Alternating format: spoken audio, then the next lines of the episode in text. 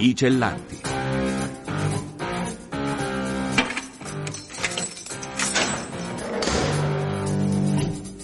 Liberi di raccontare storie dal carcere.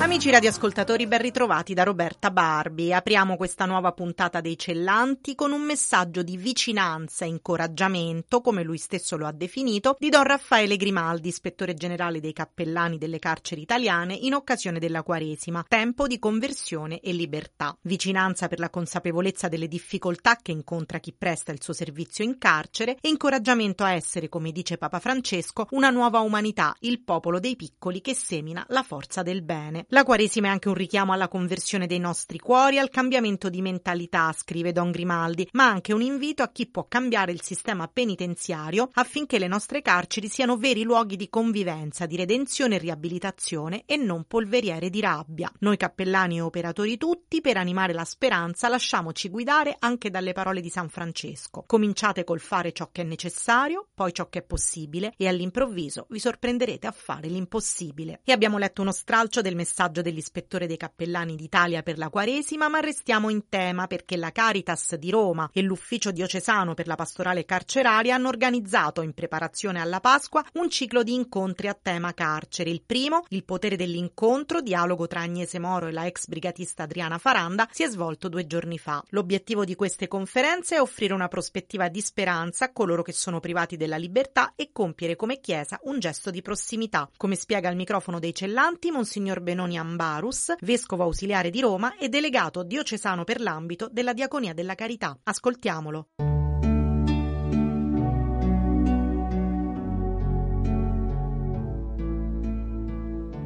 Essendo agli inizi della pastorale carceraria a livello diocesano, abbiamo pensato di smuovere un pochettino le acque. In tempo di Quaresima ci sembrava assolutamente opportuno metterci in ascolto di alcuni testimoni che il male l'hanno compiuto e lo hanno subito senza farsene schiacciare e senza anche lasciarsi definire semplicemente a partire dal male. Noi dobbiamo imparare tutti i cristiani ad essere evangelizzati da questo. Il male fa male, ma c'è la possibilità della risurrezione. Il prossimo appuntamento in particolare ha un titolo evocativo, La forza per rinascere. È un messaggio particolarmente importante in questi tempi bui per le nostre carceri, dove le notizie di detenuti che si tolgono la vita purtroppo è all'ordine del giorno. Sì, perché oggi tendiamo sempre di più a dire c'è un reato, c'è una pena, cioè una punizione, una volta espiata la punizione tu riprendi la vita. Ma così non è, perché le persone persone sono schiacciate anche dal proprio reato e anche dal sistema penale. Abbiamo bisogno tutti di riflettere su questo, mettere le persone al centro di tutto. In programma c'è anche una raccolta di colombe e di biancheria intima che sarà distribuita negli istituti di pena in occasione della Pasqua. C'è ancora così bisogno di questi gesti concreti di solidarietà? Tantissimo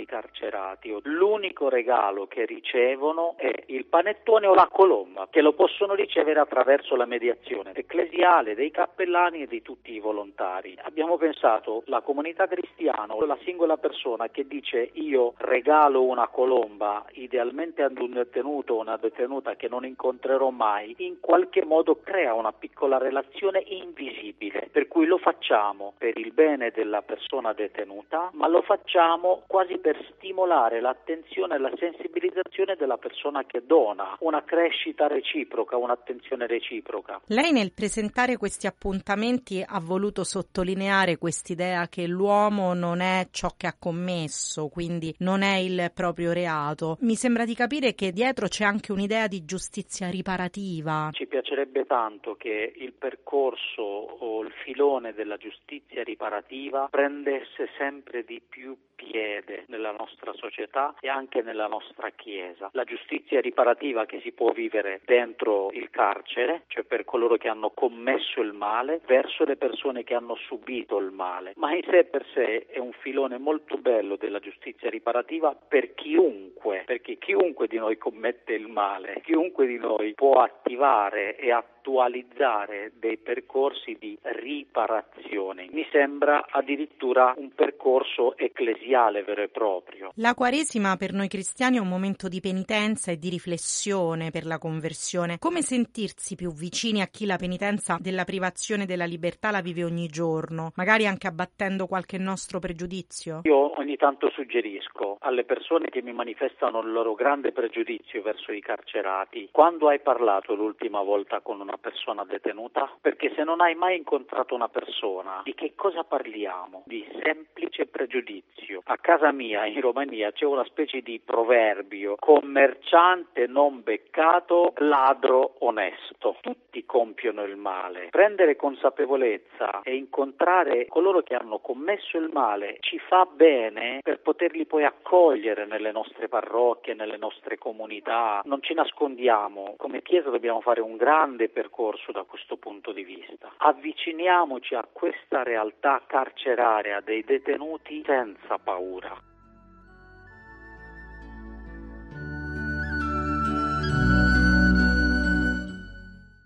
E voltiamo pagina, prosegue il successo di La parola come cura, il progetto che si fonda sui tre pilastri dell'ascolto, della scrittura e della lettura, che l'associazione La Corte dei Poeti tiene in collaborazione con la Casa Circondariale di Mantova nell'ambito del Festival Mantova Poesia. L'iniziativa fa parte di Empowerment Milione 4.0 che insieme alla medicina penitenziaria mira a coinvolgere i detenuti in attività di promozione della salute fisica e mentale. Questa edizione in particolare è dedicata al benessere della comunicazione. Carla Villagrossi, coordinatrice degli eventi del Festival Mantova Poesia, ci racconta la collaborazione di lunga data con il carcere.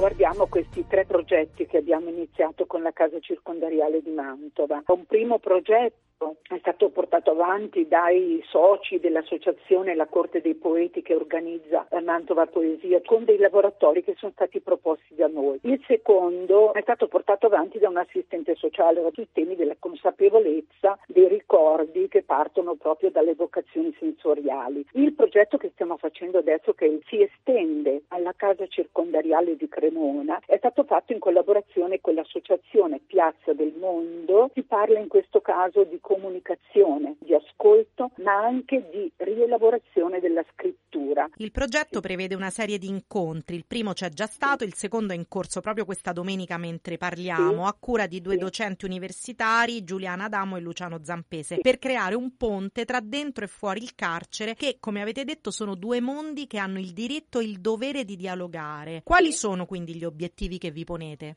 Sono quelli che abbiamo sempre avuto nei confronti del carcere, che è quello di creare creare un ponte tra l'interno e l'esterno, quindi portare la voce delle persone che vivono all'interno del carcere e portarla fuori dal carcere. Quello che cerchiamo di fare è portare avanti quindi un processo riparativo che sia fatto anche di riscatto personale e sociale. In fondo noi sappiamo che per uscire da una dimensione di costrizione non c'è nulla che possa aprire le possibilità come la cultura, l'istruzione e il lavoro. I partecipanti ai vostri laboratori hanno poi la possibilità di inviare i propri componimenti al Premio Nazionale di Poesia Terra di Virgilio, che ha una sezione sì. dedicata proprio agli ospiti degli istituti di pena. Il premio è composto da due sezioni, Vita di Scienze ed Arte, dedicata a tutti i poeti aspiranti tali, e Ozio degli Attivi, dedicata a persone che vivono in strutture protette. Tra queste persone che vivono in strutture protette c'è anche il carcere. Ecco, la cosa interessante è il confronto tra queste due sezioni. Ogni anno stimolano delle condizioni che poi ci portano a sviluppare dei convegni e delle sintesi. Anche l'antologia è un momento di contatto, perché nell'antologia ci sono le poesie di tutti, dei poeti conclamati e anche dei poeti che vivono in carcere. La potenza della poesia non solo scritta ma anche letta, fruita e divulgata. Come riesce a esercitare il suo potere terapeutico anche in un luogo come il carcere o in altri luoghi protetti? Perché la poesia ha un grande potere di scavare nel profondo, di dare parola a delle situazioni che sono coltivate soltanto nella solitudine e nel silenzio. Durante i laboratori espressivi, durante la scrittura, durante l'ascolto, emergono queste emozioni che vengono tenute sotto coperta, diciamo, e abbattono delle forme di resistenza ma sono a loro volta delle forme che rispondono in modo resistente alle cadute, malessere, all'emergere di profonde sofferenze e anche di situazioni inconsce. Al termine del percorso a giugno i ristretti partecipanti saranno chiamati a condividere a raccontarsi attraverso un elaborato. Quali temi affrontano in genere i detenuti nelle loro poesie? Parlano molto della loro condizione. Leggevo una poesia di Mariangela della casa circondariale di Mantova, la quale proprio dice ecco mi sono davanti ai giudici e ho timore, questa porta si apre e si chiude dietro di me, la porta del carcere, le speranze scivolano via, ma poi alla fine cerca di recuperarle perché le vede all'interno di un cambiamento. Già il desiderare, il sognare, l'aspirare a qualcosa è un desiderio di cambiamento, di superare le distanze. Perché il pensiero non e dalla poesia alle arti grafiche si intitola Udepe Repè, la vera storia di un podcast mai pubblicato, il fumetto che racconta l'esperienza di reinserimento lavorativo e sociale di sei persone, uomini e donne, sottoposte a provvedimenti restrittivi da parte dell'autorità giudiziaria. Il progetto è del Consorzio di Cooperative Sociali La Rada di Salerno, che lo ha diffuso assieme al Dipartimento di Scienze Giuridiche dell'Università della città. Giulio Escalona, psicologo e project manager del consorzio, ci riferisce come è nata l'idea partendo dalla scelta di questo questo titolo così originale.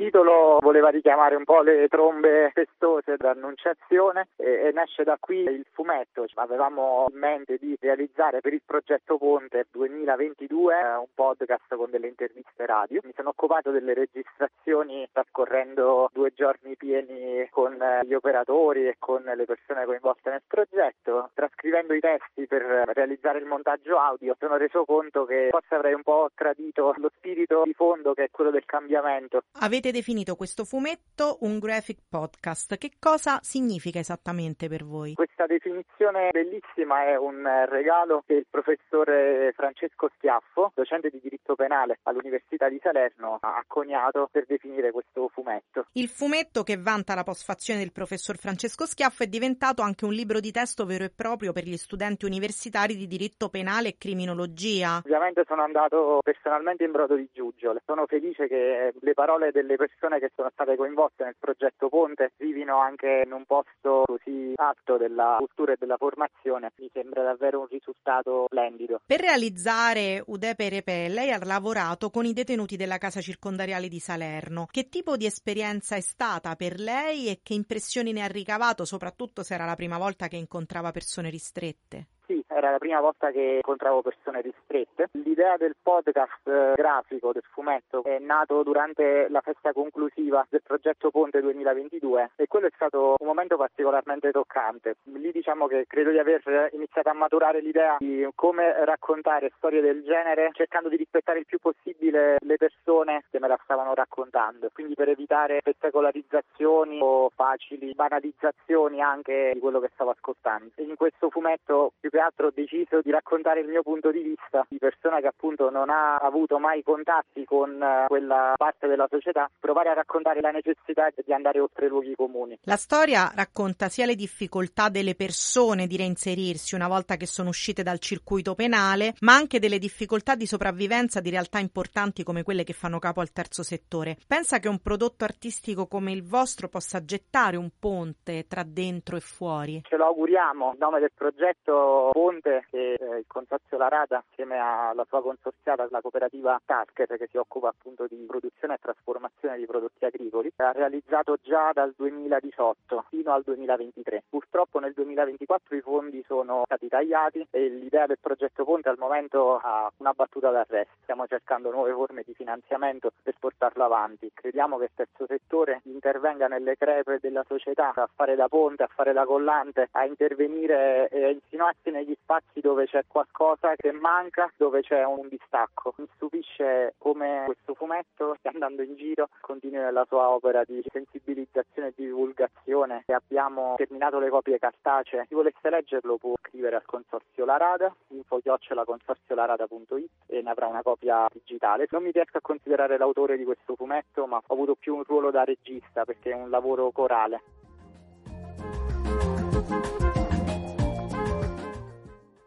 Detenuti a servizio di lettori non vedenti è accaduto nella casa circondariale di Vasto, in provincia di Chieti, dove cinque ospiti hanno letto Cuore di Edmondo De Amicis e realizzato un audiolibro. Questo. Il Vaporino, venerdì 10. Precossi venne a casa ieri con Garrone. Io credo che se fossero stati due figlioli di principi non sarebbero stati accolti con più festa. Garrone era la prima volta che veniva, perché è un po' orso e poi si vergogna di lasciarsi vedere, che è così grande e fa ancora la terza. Andammo tutti ad aprir la porta quando suonarono. Crossi non venne perché egli è finalmente arrivato il padre dell'America, dopo sei anni. Mia madre baciò subito Precossi, mio padre lo presentò, Garrone, dicendo Ecco qui, questo non è solamente un buon ragazzo, questo è un galantuomo e un gentiluomo, ed egli abbassò la sua grassa testa rapata, sorridendo di nascosto con me. Precossi aveva la sua medaglia ed era contento perché suo padre si è rimesso a lavorare e son cinque giorni che non beve più. Lo vuol sempre nell'officina a tenergli compagnia e pare un altro. Ci mettemmo a giocare, io tirai fuori tutte le cose mie. Precossi rimase incantato davanti al treno della strada ferrata. Quelle che abbiamo ascoltato erano alcune delle voci dei detenuti di Vasto che hanno dato vita all'audiolibro Cuore, pubblicato su YouTube nell'ambito del progetto La voce nel buio. Dietro questo progetto c'è una storia tutta da raccontare, quella di Bruno La Barbera, sposato con Florence, una splendida donna non vedente, e al suo desiderio di leggere per lei, che è diventato poi desiderio per tutti di riscoprire l'arte dell'ascolto, che in questo caso presuppone però un dono, quello della propria voce. Anna Santoro è la volontaria dell'Istituto di Pena abruzzese che ha raccolto questa sfida e ha coordinato le registrazioni delle voci dei ristretti in carcere ed ora è proprio la sua voce a raccontarci questa storia.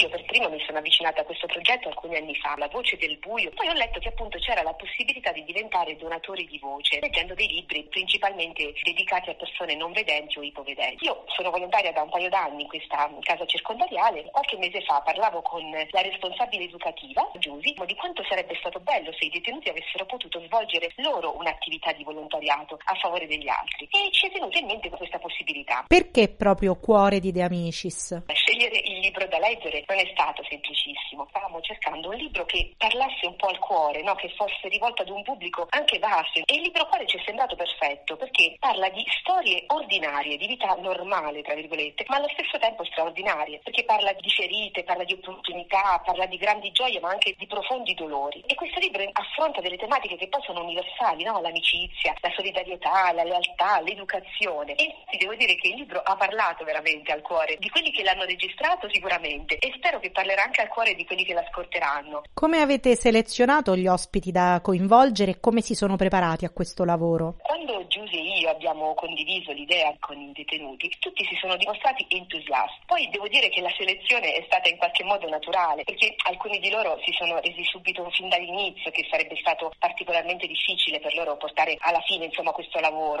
perché alcuni tra loro hanno avuto un percorso scolastico spesso difficile e quindi non hanno molta dimestichezza con i libri. Questi detenuti però che si sono resi conto di non poter partecipare hanno dimostrato grande umiltà innanzitutto e consapevolezza, ma hanno comunque fatto la loro parte perché hanno sostenuto quelli che invece hanno provato a mettersi in gioco. Anche questi comunque si sono preparati bene leggendo prima le pagine ad alta voce, prima di registrare e ripetendole ogni volta che magari il risultato non era quello che speravano. Cosa pensa che sia rimasto nel cuore dei detenuti, non utilizzo non a caso questa parola, dei valori e delle istanze di questo romanzo che probabilmente non avevano mai letto? Cos'è che li ha colpiti? Ho fatto domanda. E loro mi hanno parlato principalmente di una grande gioia e una grande soddisfazione proprio nel portare avanti questa iniziativa. Perché ci proviamo soddisfazione perché siamo stati capaci di mettere da parte le nostre preoccupazioni, pensieri per aiutare qualcun altro. Hanno apprezzato proprio la possibilità di leggere per la maggior parte di loro, in effetti per la prima volta, questo romanzo, che è un libro antico, no? Qualcuno di loro mi ha detto è vecchio,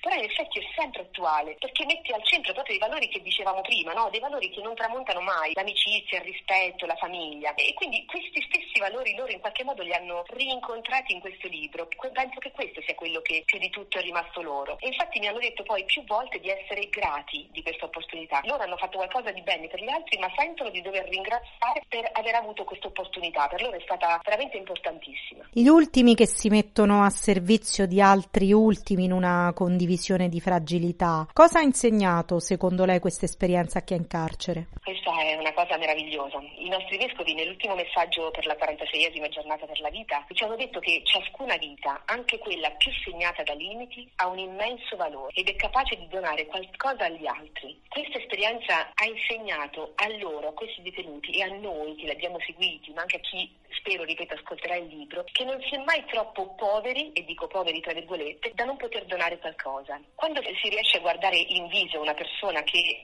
appunto si trova in carcere senza pensare all'errore che ha commesso, ma solo all'uomo, quando ci si lascia stupire dalla ricchezza che porta dentro, si scopre davvero che è la speranza il fondamento di ogni vita umana, guai a perdere la speranza. E fare questo per loro è stato motivo di speranza, è stato, ripeto, un modo per partecipare a quella società civile che in qualche modo loro hanno ferito e che sono consapevoli di aver ferito, però poter finalmente fare qualcosa di buono per tutti.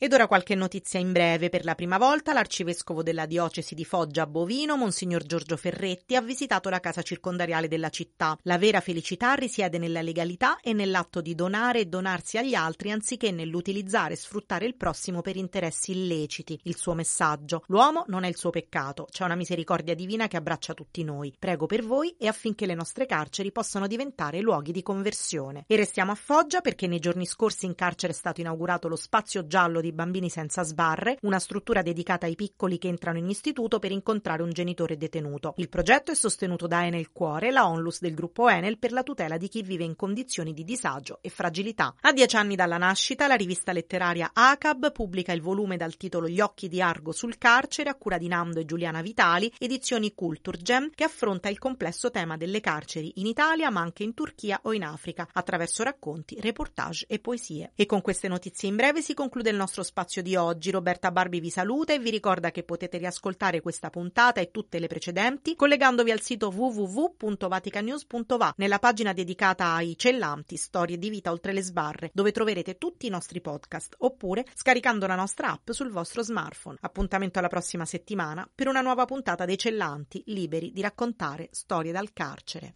I cellanti.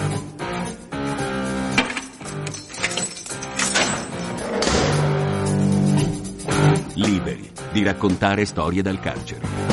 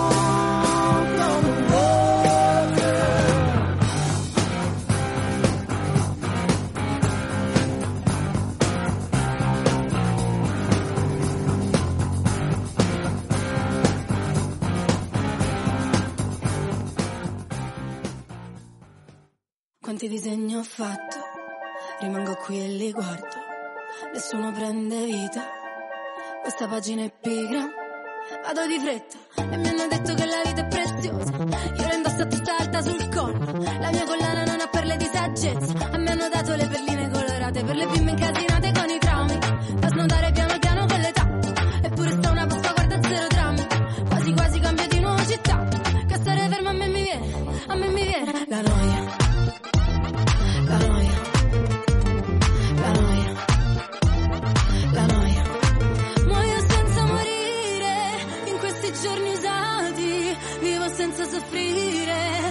croce più grande, non ci resta che ridere in queste notti bruciate.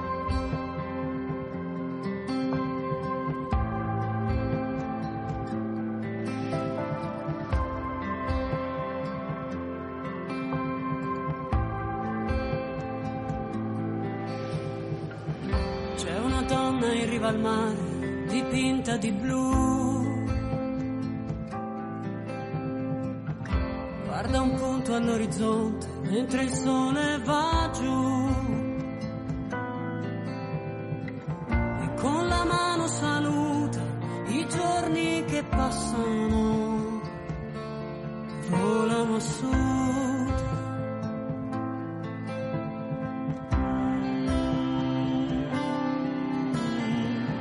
C'è una donna in mezzo al mare, vestita di blu. La prende in braccio un pescatore, bello come un gelo. nel suo sguardo si arrende l'amore purissimo. E senza un peso